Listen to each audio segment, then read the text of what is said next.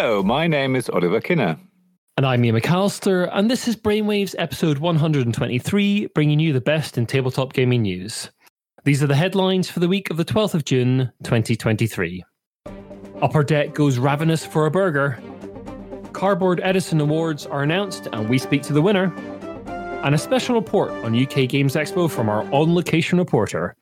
All this and more on this episode of Brainwaves. Let us start with a story of uh, one company suing another. We've got Upper Deck, the company behind the legendary series of deck builders, who are suing Ravensburger over their forthcoming Disney Lorcana game.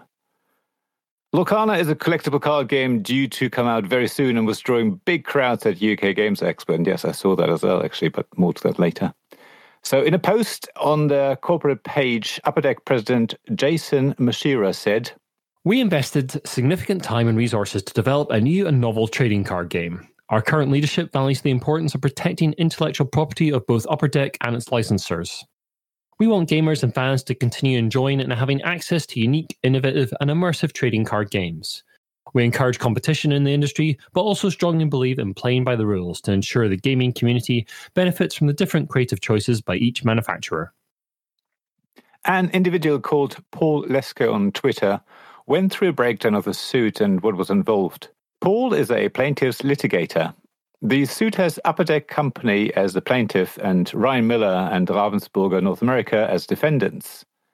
The filing starts out like this Upper Deck seeks to protect its intellectual property from premeditated theft by Miller. On a work for hire basis, Upper Deck engaged Miller as lead game designer to develop a major proprietary trading card game for Upper Deck called Rush of Ikorr. After over a year of developing Rush of Ikorr alongside Upper Deck, Miller terminated his contract with Upper Deck and, either before termination or just after, began working for defendant Ravensburger, a direct competitor. At Ravensburger, Miller transported his work product on Rush of Ikorr, knowing such work product was solely owned by Upper Deck, into a trading card game called Disney Lorcana, or Lorcana as will be referred to in the rest of this. This trading card game has remarkable, uncanny similarities to Upper Deck's Rush of Ikorr. Miller's acts in pilfering the game design Upper Deck paid him to create and using those designs to develop a competing trading card game for a competitor were aided and encouraged by Ravensburger, who now seeks to profit from stolen intellectual property. These acts give rise to a host of causes of action under California federal law. So obviously this is a lot of legalese, but to translate it, we basically got Miller working for Upper Deck on a game. Then they left the company and took that design to Ravensburger, who allegedly made it into Lorcana. The suit goes on to detail the similarities between Lorcana, the Ravensburger game, and Rush of Ikorr, which is what Upper Deck is claiming Miller was working on originally, and lay out what it wants from the suit, which basically breaks down to not allowing Ravensburger to release Lorcana, payment for fees, restitution, return of the intellectual property. Paul goes on to say that he thinks the suit will rest on whether or not Upper Deck can prove that the design of Lorcana is a trade secret, or if it is too similar to other games in the genre.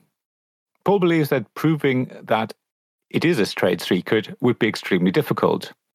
The suit was formally filed on Wednesday, and Ravensburg have not responded since the filing. Well, first of all, thanks to Adam Richards from Punchboard for bringing this to our attention on the Discord again, you know, it's, it's the usual thing. It's interesting to see that Upper are saying Ravensburger basically sort of enticed Miller over to bring the game with them and make it into Lorcana. It's obviously a very serious uh, allegation in terms of the corporate world. And as a large company or the huge company that Ravensburger is uh, in their own right, I can't see Disney wanting to have this game stopped in its tracks. So Disney will also have a very strong legal team to help out here and, and try and bring the game through. I mean, generally speaking, from a personal experience, I think a lot of designers always say it is very hard to prove that their game was stolen by someone. Um, so, you know, a lot of games are very similar. So that's, as we said, that's yeah. what the whole case will rest on. How can you prove how different or how unique this game is to any other similar games?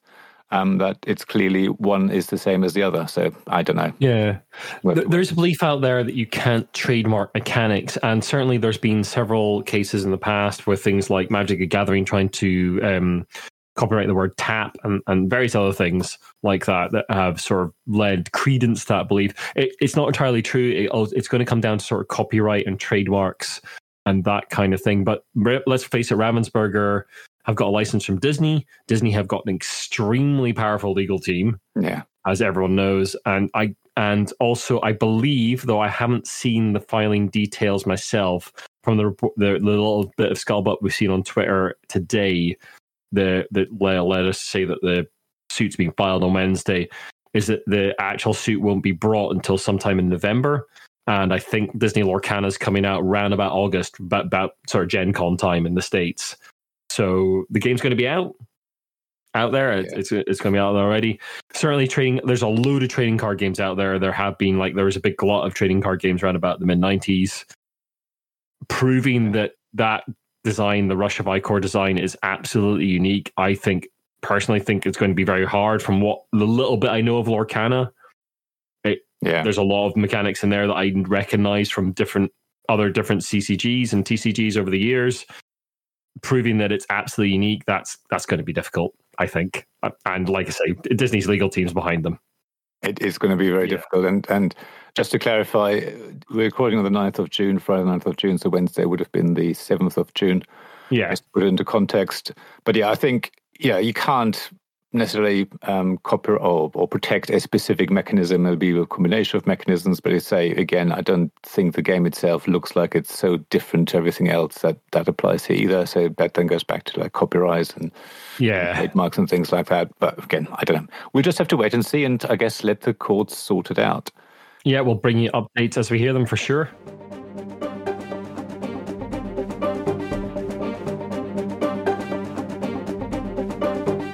Hello, everyone. This is Iain from the editing suite. A couple of hours after we recorded the cast, Ravensburger had issued a new statement on the suit from Upper Deck. The statement comes from Ravensburger North America Senior Communications Director Lisa Kruger, and we saw it on ICV2. They said, The baseless claims filed this week are entirely without merit, and we look forward to proving this in due time. She continued, In the meantime, our focus continues to be on developing and launching a fantastic game in August. We'll bring you more on this story as it develops.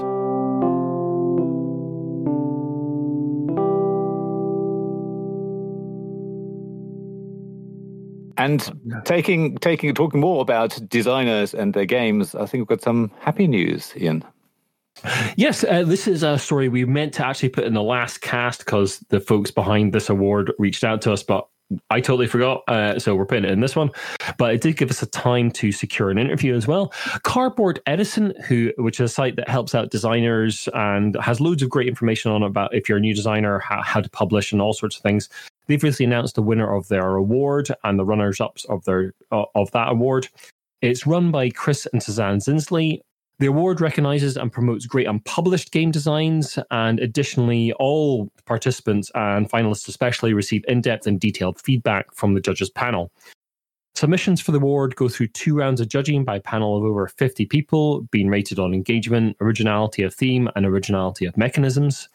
And then finalists are additionally judged based on smoothness of play and fit for the target audience. This year's winner is Diatoms by designer Sabrina Culyba, in which players collect and place tiles to create mosaics. And diatoms are sort of molecular thing that you can find out about. We're going to put links to that in our show notes. And what we managed to secure was a interview with Sabrina, and we'll let you have a listen to that interview now. That was with myself.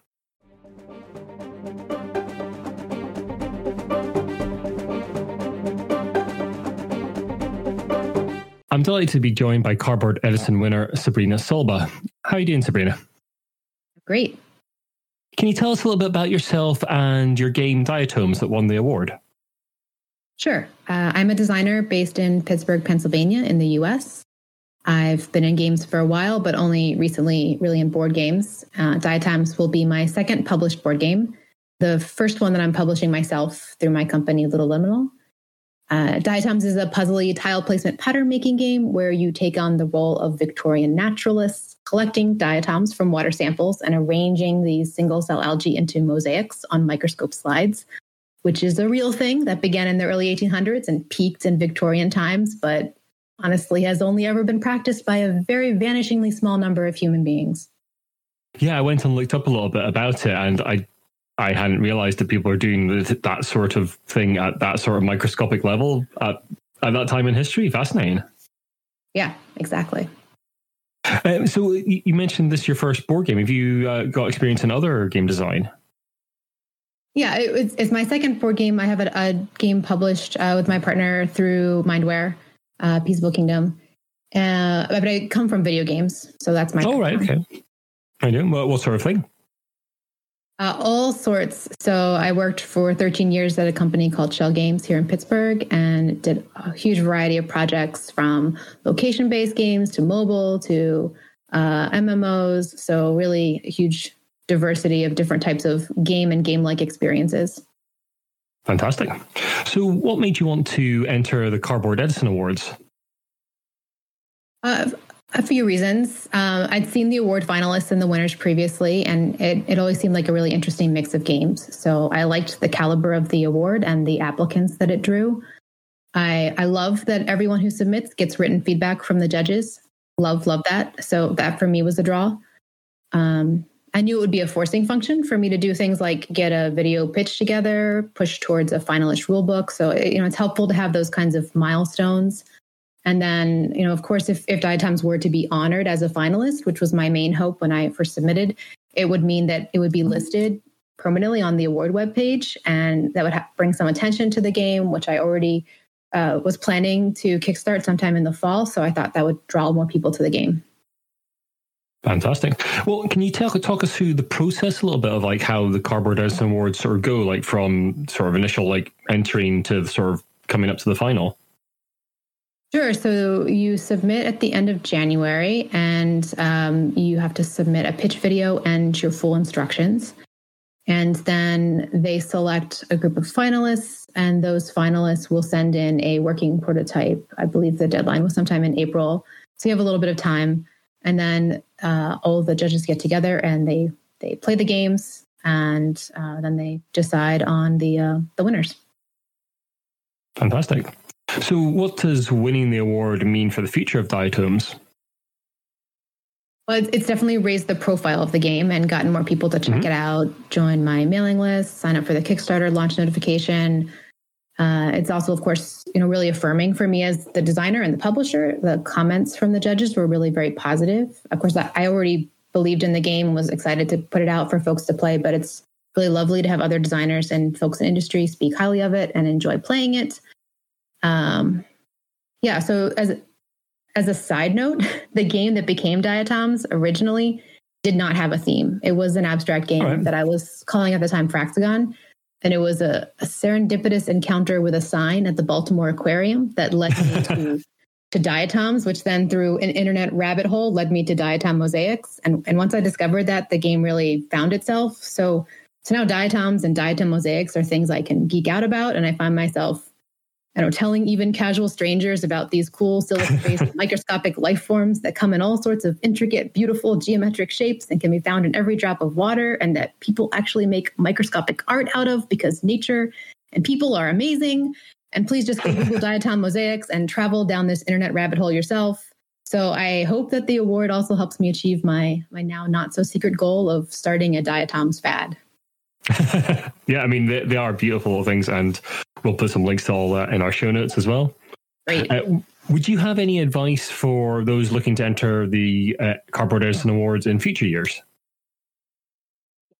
Go to the aquarium. No, not really. uh, I think you know make a make the game that you submit a unique game, a game that, that feels like it wouldn't have been made by many other people. I think I think the award gravitates more towards games that are indulging in something new versus games that are just polished and well put together. And there's there's lots of different ways to make your game experience unique. So I think it's finding those elements for your game and, and leaning into them that makes a game that's good for submission to this award. I, I would say aim for a two minute pitch video. I think you can submit a video that's as long as five minutes. Um, but I believe the submission instructions are literally like after five minutes, our judges are out. They're not required to keep watching. It's like they just tune out. yeah, they're basically like we no guarantees that your video is watched after five minutes. Yeah. And you know, your video is not really about explaining the game fully. It's it's just you want just enough explanation with just enough personality to get someone watching it to be interested in playing the game. You want the judges to want your yeah. game prototype in the finalist pool so they can give it a go and and play it themselves. Yeah, it's just a trailer for your game, really. It's sort of like to get people excited and interested. It's not like here's it's not a like Rodney Smith how to play video or anything. It's just no, just yeah, the highlights. And, and I, I suggest you know going to a con before a convention mm. before you know you you make your your video and and do get your like your pitch teach down the like the first couple minutes of teaching yeah. the game where you're still kind of enticing people to feel excited about the fact that they're going to spend their limited time at your table playing your game. And then once you have that practice spiel that is the ba- a good basis for your your video first draft. Brilliant. Well thank you very much for your time sabrina and best of luck for diatoms in the future. All right. Thank you so much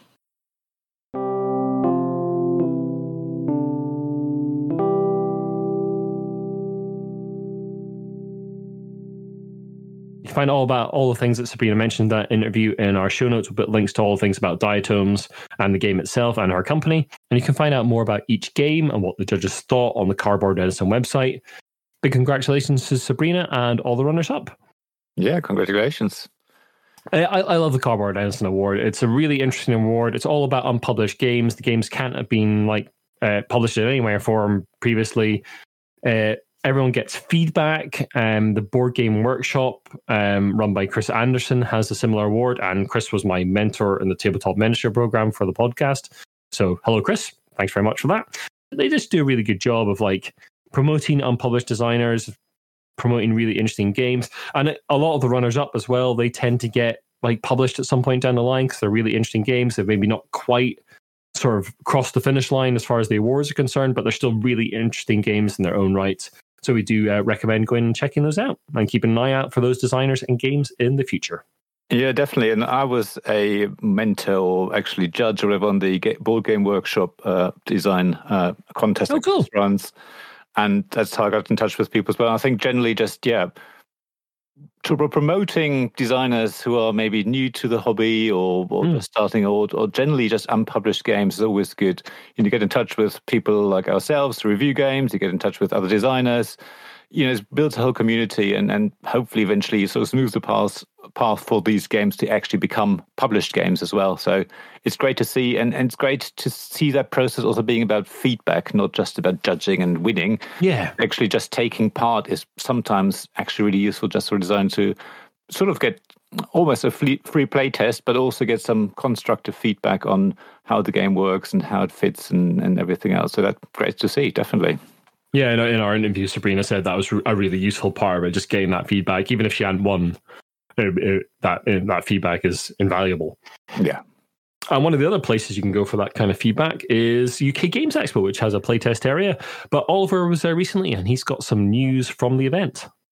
Yes, I was there. So, yeah, UK Games Expo is, as we probably know, the largest hobby games convention in the UK, and it took place recently from Friday the 2nd of June to Sunday the 4th it's now in its 16th year, and the event was back in halls 1, 2, and 3 of the Birmingham NEC, as well as uh, occupying some rooms in the nearby Hilton Hotel.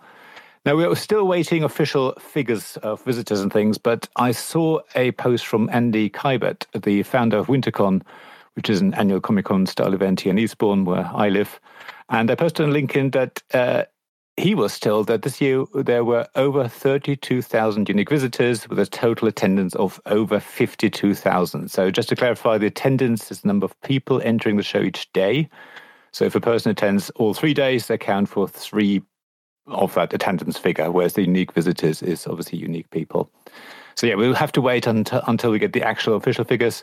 But I think it already looks quite amazing um, because both on Friday and Saturday of the event, we had train strikes in the UK, and the NEC is very easily reached by train, also by car, um, but other public transport isn't really that easy to get there. So seeing large numbers despite those strikes is amazing.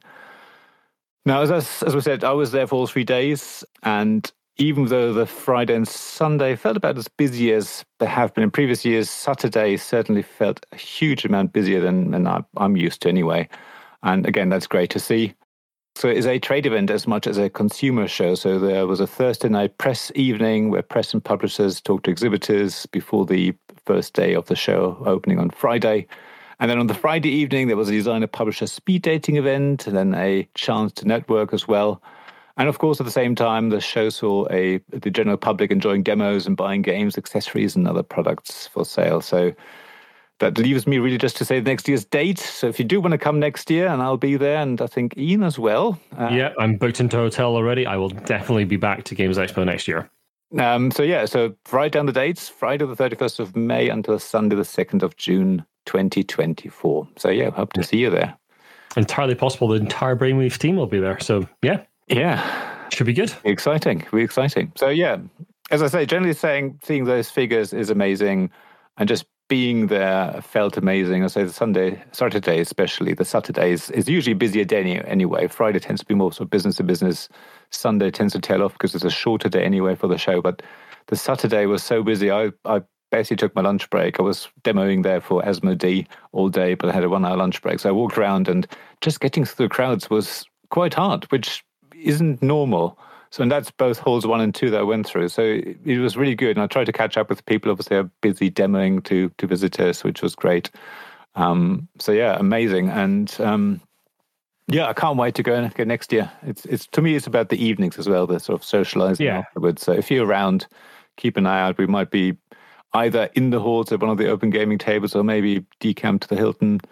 But I found the open gaming there is really, really busy. We we didn't get a table, so we'll have to organize something. But it'd be nice to to see you there and spend some time in the evenings. But next year I'm planning not a demo. I want to have some time walking around. So hopefully we bump into each other at some point. Yeah, absolutely. And uh, Expo, bring back the beer bus. Thanks, thanks. but Games Expo did not go off without in controversy entirely. Uh, W. H. Arthur at Aryl Ether on Twitter posted this on the 6th of June. For UKGE, I offer to run RPGs by queer creators. Dream Askew by Avery Alder and Sleepaway by Jay Dragon. Dream Askew was rejected because the organizer didn't want themes of sexuality or orientation, and reference to queerness was removed from Sleepaway's event description. This understandably upset some who thought that Expo was censoring games based on the content. It took Games Expo a day to get a response together. They said this in a series of tweets posted on the 7th of June. It has been brought to our attention that two errors were made in run up to this year's UKGE. Firstly, an RPG scenario was rejected prior to this year's show due to subject slash theme of sexual orientation. Secondly, new GMs did not receive their volunteer orientation training. On the first matter, we have reviewed the email chain between the RPG manager and the individual submitting the game and have found that this is true. UKGE does not accept scenarios containing sexual content due to the past experience of this type of content causing distress and upset to players.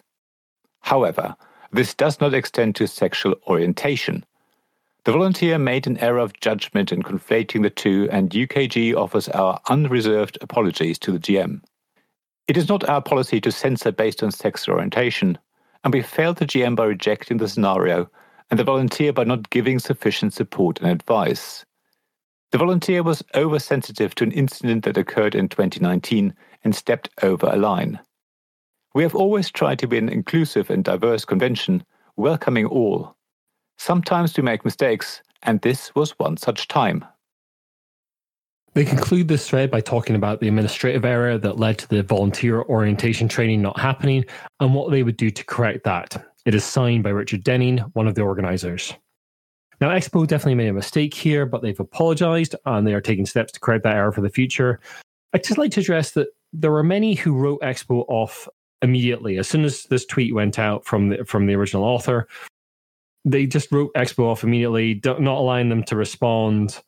And I I have a problem with that. I, I, I mean, I hope when those people make mistakes, as they're going to inevitably do because they're human beings, that those around them are more forgiving than they are towards Expo.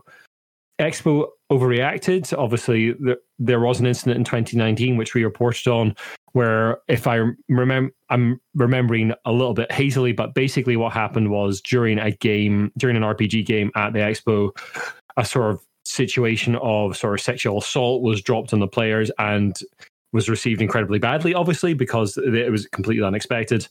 And Expo had issues with that GM and, and kicking them out and all sorts of sort of controversy around that. So I can understand Expo being a little sensitive to these issues. They've admitted they've made a mistake that they've crossed a line there and that they will not do that in the future. But give companies a little chance and especially conventions a little chance to like apologize and get themselves together and issue an apology or, or address things. Sure, if they double down, then fair enough, go at them. But just give people a little bit of a chance to apologize. These aren't gigantic corporations. They're run by a very small team of volunteer. Uh, of, well, Expo is run by a very small team and a lot of volunteers. And there's going to be some miscommunication there. It, not everything's going to be perfect. They have apologized. They're going to address it in the future. Just give people a little bit of a chance to actually address issues before you jump down the throats. Absolutely, and and as we said, there was not just a controversy as uh, a GM got banned, I think permanently yeah. from from RPG circles everywhere, and it was a completely inappropriate uh, you know scenario that was set up. But anyway, that that's that's the past, and yes, of course, of that, you know, I think if I was in the same situation, I might hastily read that and just see sexuality not thinking about orientation or anything like that, and and immediately sort of probably panic. Uh, and as yeah. we, you know, as as the response, there's you know there should have probably been more discussion between the GM and UKGE and and make sure it's dealt yeah. with appropriately. But these things happen. They, as I said, they, they held up their hands. They apologized. Um, obviously, there's not much yeah. can do in, in hindsight afterwards, but going forward, they're obviously doing their best to to improve things. And yeah, as we said, don't just jump at people's throats because give them a chance to respond. And then, yeah, if if they didn't offer the right response, then yeah, go go for it, absolutely. But let's wait. Yeah, we'd be the first podcast to call UKG out if they were doing like if they were doubling down on this. We would absolutely report on that. Yeah. But in, in this case, I think the response is pretty measured and, and good. And hopefully, these kind of things won't happen in the future. But we will report on them if they do. We will. And that leads us nicely to the updates.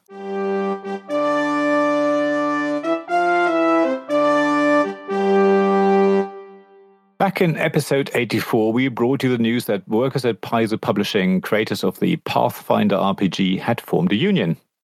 United Paizo Workers has just voted to ratify their first contract with Paizo. The account on Twitter said, Along with raises across the board, preserved and expanded benefits, and enhanced protections for workers, this contract provides a framework for continued collaboration between union labour and management to everyone's benefit. Thanks to Corey from Discord bring, for bringing this to our attention. And of course, congratulations to the union for pushing for better contracts for their members. It's great to see that this is happening. And it's great to see that it's actually making a difference. So that we had this update on this, this piece as well. And I hope, yeah, they'll, they'll be doing more work in that way going forward and that we find other unions forming in other places where they are needed. Yeah, we've seen a bunch of union pushes uh, in, in the States over the last couple of years in tabletop gaming. And it's great to see because, yeah, absolutely unionize, get, get, get help for the, the issues you need at work. Please, please form a union. We support you all the way. Now, on to the news.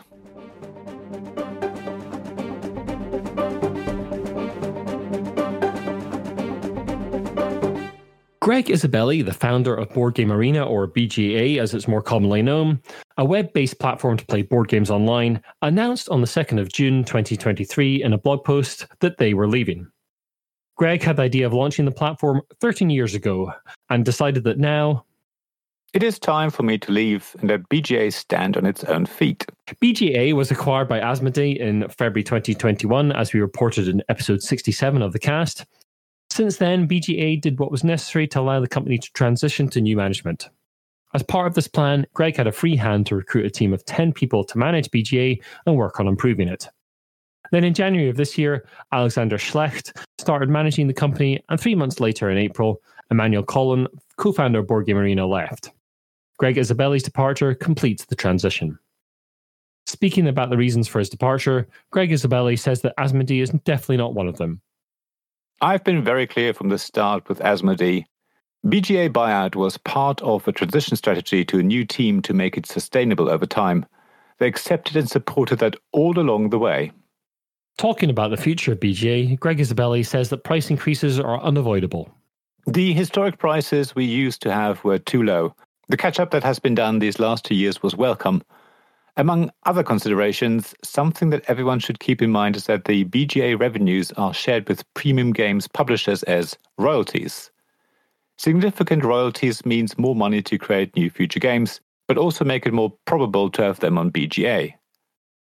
Talking about his personal plans, Greg Isabelli says that I'm lucky enough to be able to focus on non profit projects. I've always found fascinating the possibility of using technology to make new kinds of social interactions possible. A specific social organization is not going very well at the moment. A specific social organization is not going very well at the moment. Representative democracy. Now, it was on the cards that the current management would leave and a new team be put in place, so it's no surprise that this has now happened. I mean, we'll keep an eye on how BGA develops in the future. We talked to them about the transition around about the time that Asmodee was acquiring them. And it does sound like we'll see some price rises. I mean, that's kind of inevitable. I still think BGA is a fantastic bit of value for money. I, I, I, pay for it, so I've got access to all the premium content. It, it's really good. I play a bunch of games in there, though less over the last couple of months because I've been quite busy. But yeah, I, I, really, really like BGA and its offer. It's it's a, good interface and a, an interesting way to play a bunch of games I might normally not get to try. So yeah, definitely, and uh, keep keep adding new games all the time. And yeah. there's a huge list already on there. And yeah, I, I haven't paid for it myself, but a friend of mine has. So when we have like online board game night, we play on there a lot. So it is yeah. is a great platform. So we'll just have to keep an eye and see see whether it's going to be a bit too commercial. Maybe we'll have to yeah. wait for the price rises actually look like. Indeed. But Oliver, some news about folk leaving. Yeah, someone else is leaving. This time it is Zev Shlasinger, who has announced his departure from WizKids, which he moved to after leaving Z-Man Games, the company he helped found. Justin Ziran, president of WizKids, said, I would like to share my heartfelt thanks to Zev for an amazing seven years of service. I look forward to future collaborations with Zev should our paths cross, and I sincerely hope they do. The decision is mutual and amicable, according to ICV2. Zev said of the departure As with all good campaign settings and games, I look forward to my next adventures in the hobby game industry. Well, thanks to Hal Duncan for posting this on our Discord. I don't think we have much more to add. It's just someone leaving another company. It's sort of natural yeah. progression. I hope all the best for the future, Zev, and uh, I'm sure he'll find a new home as he has before. I think so. Speaking of partnerships, Iain, yeah, on the last cast, we reported on the firing of folk at Steamforged Games and the announcement that Steamforged had signed an exclusivity deal with Kickstarter, making Kickstarter the only place where you'll be able to back games from Steamforged Games. Following that announcement, 11 days later, GameFound, which is a rival uh, crowdfunding platform, announced similar deals with the following. Archon Studio, who make the Heroes of Might and Magic 3 board game, Corvus Belli, who make the Infinity Miniatures game, Flatout Games, who make Cascadia and Calico, Geeknson, who make a range of gaming tables, Open Studios, who make Stars of Akarios, Stone Saga, and Mythwind, and Van Ryder Games, who make Final Girl and Hostage Negotiator. These studios will now fund exclusively through the GameFound platform. GameFound said this about the partnership. We've been developing the platform for years now, building a platform for the gaming community and by the gaming community aim to bring solutions not just to crowdfunding and pledge management, but specifically to the tabletop community's needs. Working directly with many of these creators over the years, we've always been able to build a better solution and ensure that the creator's voice and needs are an important part of GameFound's continued growth and development. With these partnerships, we are making sure that this vision continues. So, an interesting announcement from GameFound. As with the Kickstarter Steamforged collaboration, I can totally see what's in it for GameFound. I don't quite see what it's in for the game publishers, but presumably they're getting some discount on fees that GameFound would normally charge to them. Um, less of a cut goes to GameFound, more of it goes to the companies. I can only assume that's what's happening behind the scenes.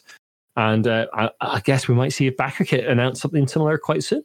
Yeah, keep an eye out for that. Yeah, the only reason as well I can see is that the, the fees are lower for them. They've struck a deal somewhere in some shape or form. And with prices going up at the moment, I think it's great if companies can strike those deals and make their games sort of prices stay the same, but you know, sort of basically yeah. costs to pay for other things, for increase somewhere else. But it's Pride Month, Oliver, and but that sort of news doesn't seem to have got through to the Battletech mods. No, unfortunately not. As reported on Dicebreaker, moderators of the R Battletech Reddit found themselves nuked from orbit due to the response to LGBTQ plus content being published on the forum. Many members of the Reddit had posted about the Battletech Pride anthology fanzine and found the posts deleted or otherwise removed without warning. When pressed for explanation, moderator U Mr. underscore Severin cited a rule that said posts will not discuss the real world, politics, or current events in this subreddit. The moderator also said that it fell foul of their 1988 policy, which uses the year 1988 as a measure of the relevance of any posts. As many pointed out, Pride events have been happening well before that date, and also that Catalyst Games Labs the publishers for Battletech had posted about the anthology. Community and marketing director for Catalyst Game Lab, Rem Alternis, posted The need for a safe space on Reddit was brought to my attention today. While Reddit was far down on my list to get to, I feel that our community had an urgent need for our presence and our support. Let me be clear Battletech is for everyone, and everyone is spelt in capital letters. So the backlash from the community brought original mod D Devil 63 out of retirement to nuke the whole mod team, as the zine creator put it. They said, Hello, our Battletech community. I originally created our Battletech 15 years ago because I wanted a place to talk about Battletech on Reddit. I've not been active as a moderator or contributor, but I regularly read posts and comments. Yesterday was when I became aware of the removal of the Pride Anthology post and the rightfully deserved backlash. I have no moderation or community management experience, but I'm trying my best to right any wrongs. Effective immediately, rule number one of our Battletech mirrors rule number one of our official Battletech. Battletech is for everybody. The previous rule, all posts must be Battletech related, and its 1988 stipulation have been removed. The current moderation team has been removed. I ask that you please be respectful to them. I sincerely hope they remain a part of this community. The Battletech Pride anthology is available for free to download on itch.io. So this gaming is for everyone, and um, then yeah, obviously say more similar than that. Yeah, I mean, there's lots of things, and I was reading the story, and a lot of things don't seem make sense to me. So if anyone can point out to me why there is this 1988, or there was this 1988 policy, and what this thing is about real world politics or current events. Um, I mean, I looked at the Reddit do people literally just post about their painted minis? Is that all this is about? I, I just, yeah, I, I, quite didn't quite get it, and I certainly didn't understand the sort of, yeah. The 1988 stipulation seems absolutely strange. We, we we've had a look. We can't see anything significant dates in 1988 uh, about, about BattleTech. So yeah, BattleTech seems to have been released in 1984. Yeah, um, the Reddit has been going for 15 years, so that doesn't add up. So yeah, I don't know it's obviously bizarre, and well, I'm glad that someone stepped in and tried to right those wrongs and and allow yeah. literally everyone to enjoy their miniatures and make them look however they want them to look, and and promote the whole world in their own fanzine the way they want to see it. So, yes. absolutely, yeah, bigots the doors that way. Yeah, absolutely. Don't let it hit you on the way out. yeah.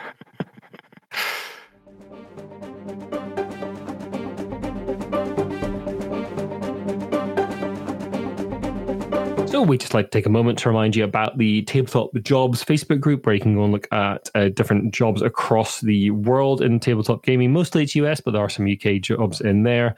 And there's also a little event that Oliver's found. That's the LGBTQ plus board games afternoon. That is happening in the community centre at 60 to 62 Hopton Street at Thames Path, Bankside, London. It's a chance to spend a chilled Sunday afternoon playing popular board games with other LGBTQ plus folks in a relaxed environment. Some games will be provided by organisers, but you're welcome to bring along your own. Donations will go towards supporting the London LGBTQ plus community centre. So yeah, get yourself along there if you're in the area. And just want to draw your attention to a little piece that Scott from Minerva Games brought to our attention. It's about how Games Workshop have just away from satire a little bit in their recent sort of releases and over the last few years and in doing so have made space in that hobby for the extreme right wing it's a it's a fairly interesting read. Uh, we just like to draw your attention to that it's out there. Go and give that a look. Well, that leaves us time to shout out our lovely Patreon supporters. James Naylor from Naylor Games, Sean Newman, who I saw at UKG, hello, from the Gamelord team. If you want to become a patron, then you can join us at patreon.com slash the giant brain. You can also support us in other ways. There's a page on giantbrain.co.uk slash support hyphen us hyphen new. There's also obviously still the Metallic Dice Games promo code that you can use, roll with brains, or one word, or one, uh, or uppercase. That gives you a little discount and gives us a little cut off anything that's sold that way. And finally, if you want to grab yourself some swag from the Sir Meeple shop as well, sirmeeple.com. But of course, all the links are in the description or on the site.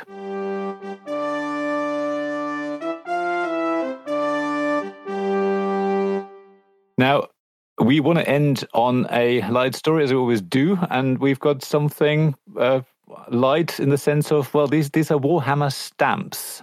So if you want to show loyalty to the Emperor, why not send him a lovely note with a Warhammer stamp on it? The stamps are available in all sorts of formats. They're framed ones in collectors and presentation packs, and in various other limited edition forms. Some which you can actually put on mail. The stamps show images from across the Games Workshop's catalogue, from the original Rogue Trader to more recent titles like Age of Sigmar. All available from the Royal Mail store or eBay, where friend of the show, Richard from Weird Wizards, has been responsible for listing them.